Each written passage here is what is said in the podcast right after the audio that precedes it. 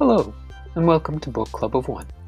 I am Jacob, a librarian, and through the course of a year I read a lot of books. Join me as I detail and share my impressions of the books that have entertained or educated me the most.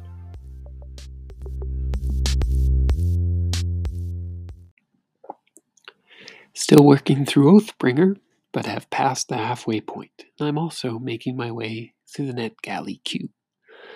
I'd hoped to read more new horror for that last October episode, but unfortunately it didn't happen, so there might be some horror titles that slip in throughout November and into December. But otherwise, I'm reading from the piles and exploring audiobook options. The big releases for fall twenty twenty-two have been uh, out on shelves or in libraries, so I'm hoping to read the latest George Saunders and Lin Ma this month. More on the, the Saunders in the reading soon at the end of the episode. I'm not sure if the next episode will launch in the standard two weeks, as I'll be attending a conference that may delay it, but we'll just see. End of the year and best of lists are already starting to appear, but more will be on the rise over the next month. Don't forget to vote.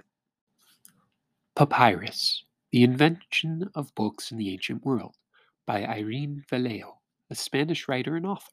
She studied classic philology and completed her doctorate at Zaragoza and Florence universities. Her thesis was on the Greco-Latin canon, and she has also written two novels, three volumes of short stories, essays, and articles, and two children's books. She is a regular columnist for El País and Heraldo de Aragon. Papyrus was awarded the National Essay Prize and the Critical Eye Prize for narrative in Spain. It was translated into English by Charlotte Whittle, who is an American professor, editor, and translator. She teaches literary translation at Brooklyn College, and she serves as editor at Cardboard House Press. Her writing and translations have appeared in the Literary Review, L A Times, Guernica, Electric Language, Baum, the Paris Review, and elsewhere. Her translation of Jorge Comensal's The Mutations, published in twenty nineteen, earned the Society of Authors First Translation Prize. I came across Papyrus but by browsing through NetGalley, but it is now available through my local library. Papyrus is focused on the time long before books were mass-produced. Those made of reeds from along the Nile were worth fighting and dying for. Journeying along the battlefields of Alexander the Great, beneath the eruptions of Mount Vesuvius, at Cleopatra's palaces and the scenes of Hypatia's murder, award-winning author Irene Vallejo chronicles the excitement of literary culture in the ancient world and the heroic efforts that ensured this extraordinary tradition would continue.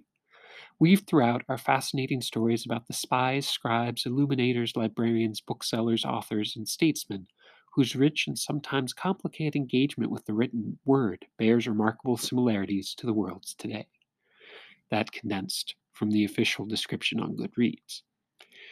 So this one is definitely a title for a lover of books in the ancient world, or both. It is lively, detailed, tangent-filled exploration of the book in ancient Greece and Rome, with lots of reflections and linkages to contemporary life. Serving as interludes, Vallejo summarizes some works by modern authors like Margaret Atwood, Umberto Eco, or W. G. Sebald, or her memories of visiting libraries as an adult and the child, or visits to bookstores with her father. The through line of all of of it is the way information is collected and shared between generations. We see the historical scope from the oral tradition, the development of writing, the invention of papyrus and scrolls, to the development of the book. And this development of the book is set in context alongside the social, political, and cultural shifts. The book is divided into two major sections, half focused on the development of Greece and its literary world, and the other on Rome. Much of the Greek portion is centered on the Library of Alexandria. As books developed, the way they were engaged with has also changed.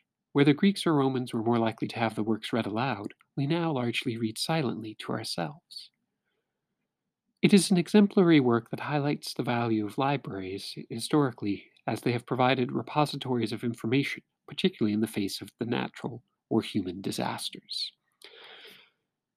From part two, Chapter forty-eight, quote, "In different eras, we have experimented with books of smoke, of stone, of earth, of leaves, of reeds, of silk, of animal skin, of rags, of trees, and now of light.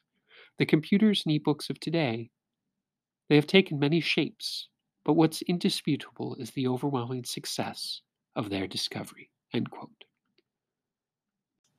Veil, Object Lesson. Rafia Zakaria is a Pakistani-American attorney, feminist, journalist, and author. She has written for The Nation, Guardian Books, The New Republic, The Baffler, Boston Review, and Al Jazeera. Her most recent publication was twenty twenty-one's Against White Feminism, a critique of the conventional feminist emphasis on the experience of white women to the exclusion of women of color. This is part of a series and is co-edited by Christopher Schauberg, the Dorothy Harrell Brown Distinguished Professor of English at Loyola University and author of five books. He is the founding co-editor of the book series Object Lessons alongside Ian, Ian Bogost, an American academic and video game designer.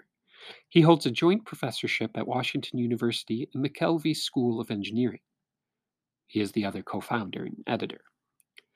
I found this one through my local library. Object Lessons are a series of concise books about the hidden lives of ordinary things. Each book is about twenty-five thousand words, focused on a specific material object. In Veil, Zakaria blends memoir with philosophical investigations to question if the veil is a tool of servility, empowerment, both, or neither. So this is the first of the series that we'll likely speak more of as this year winds down. All of the books are short but thoughtful investigations. I've recently read the Bread volume and have one on socks that just arrived. Here, Zakaria shares her personal history of not and then wearing a veil for the first time at her wedding.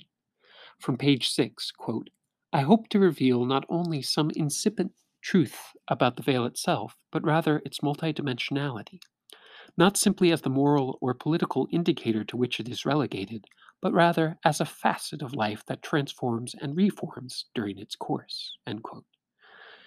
Zakaria gives an overview of the veil's history, summarizing many of the arguments and viewpoints on the topic of wearing the veil. She also discusses varying laws of social expectations of wearing it based on personal experience in France and Iran. How does one define their faith? Does it need to be something readily and visibly apparent to all? Or can you practice your faith in private? We Return Fighting, World War One and the Shaping of Modern Black Identity. It was edited by Kinshasa Holman Conwill, an American music director, arts and management consultant, and author. At the time this book was published, she was the deputy director of the Smithsonian National Museum of African American History and Culture.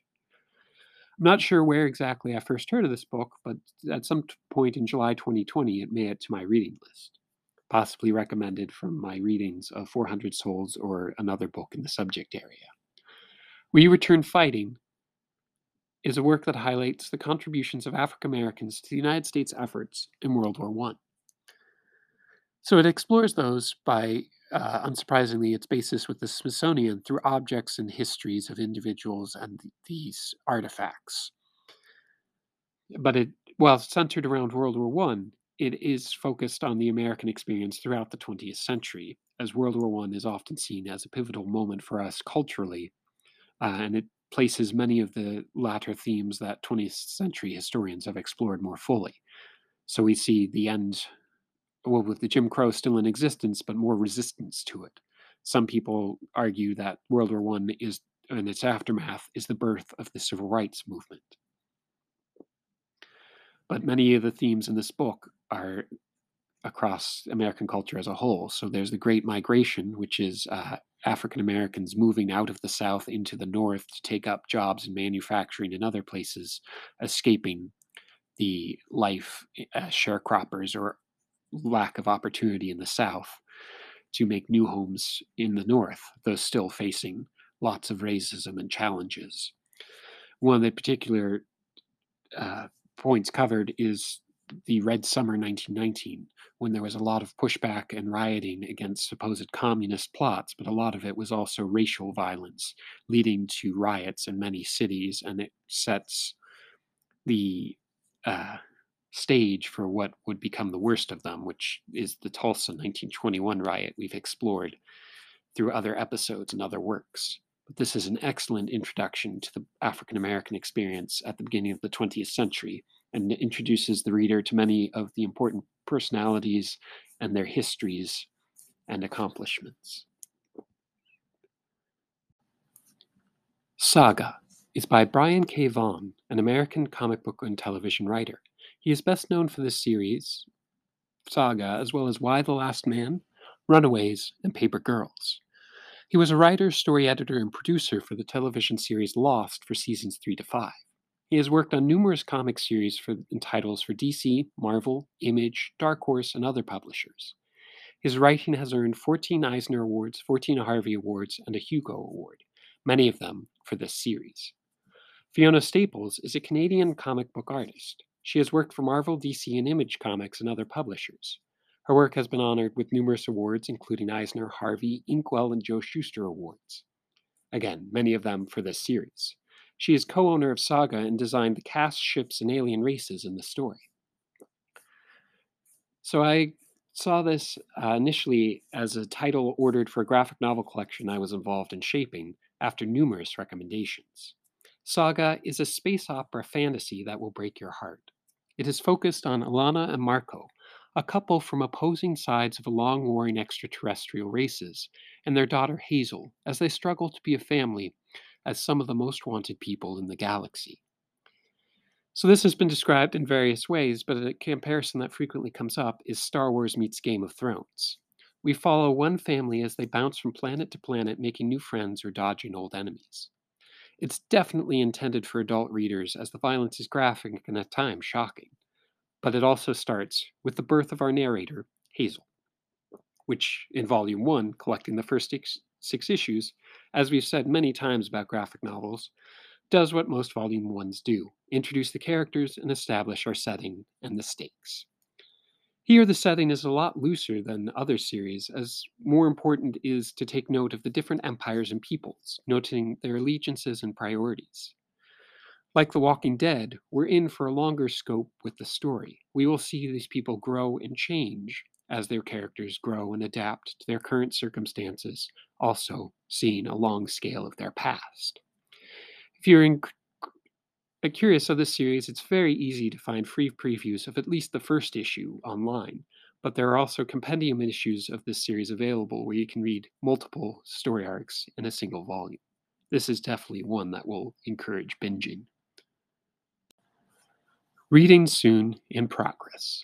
Liberation Day, Stories by George Saunders. From the publisher Penguin Random House, with his trademark prose, wickedly funny, unsentimental, and exquisitely tuned, Saunders continues to challenge and surprise.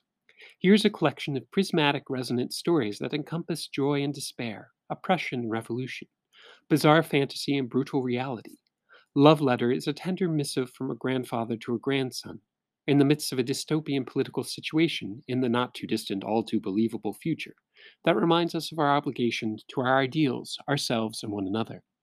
Ghoul is set in a hell-themed section of an underground amusement park in Colorado and follows the exploits of a lonely, morally complex character named Brian, who comes to question everything he takes for granted about his reality. In Mother's Day, two women who love the same man come to an existential reckoning in the middle of a hailstorm. In Elliot Spencer, our eighty-nine-year-old protagonist finds himself brainwashed, his memories scraped, a victim of a scheme in which poor, vulnerable people are reprogrammed and deployed as political protesters. And My House, in a mere seven pages, comes to terms with the haunting nature of unfulfilled dreams and the inevitability of decay. Together, these nine subversive, profound, and essential stories coalesce into a case for viewing the world with the same generosity and clear-eyed attention Saunders does, even in the most absurd of circumstances.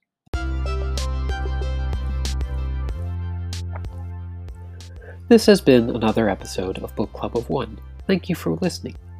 I welcome constructive criticism and book recommendations, or even if you found a book through this episode and want to share the story, feel free to reach out through Instagram and Gmail at Book Club of Uno. Book Club of One is recorded and distributed by Anchor dot f m. And remember, no one should be shamed for reading.